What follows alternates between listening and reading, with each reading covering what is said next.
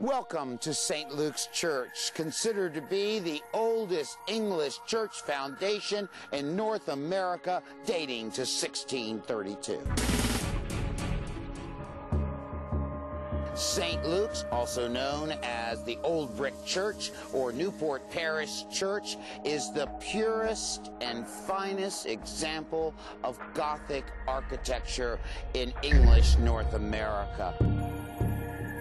It's stepped gables, it's walls that are buttressed, its side lancet windows, and its beautiful traceried east windows, all making St. Luke's a special example of medieval architecture here in colonial Virginia.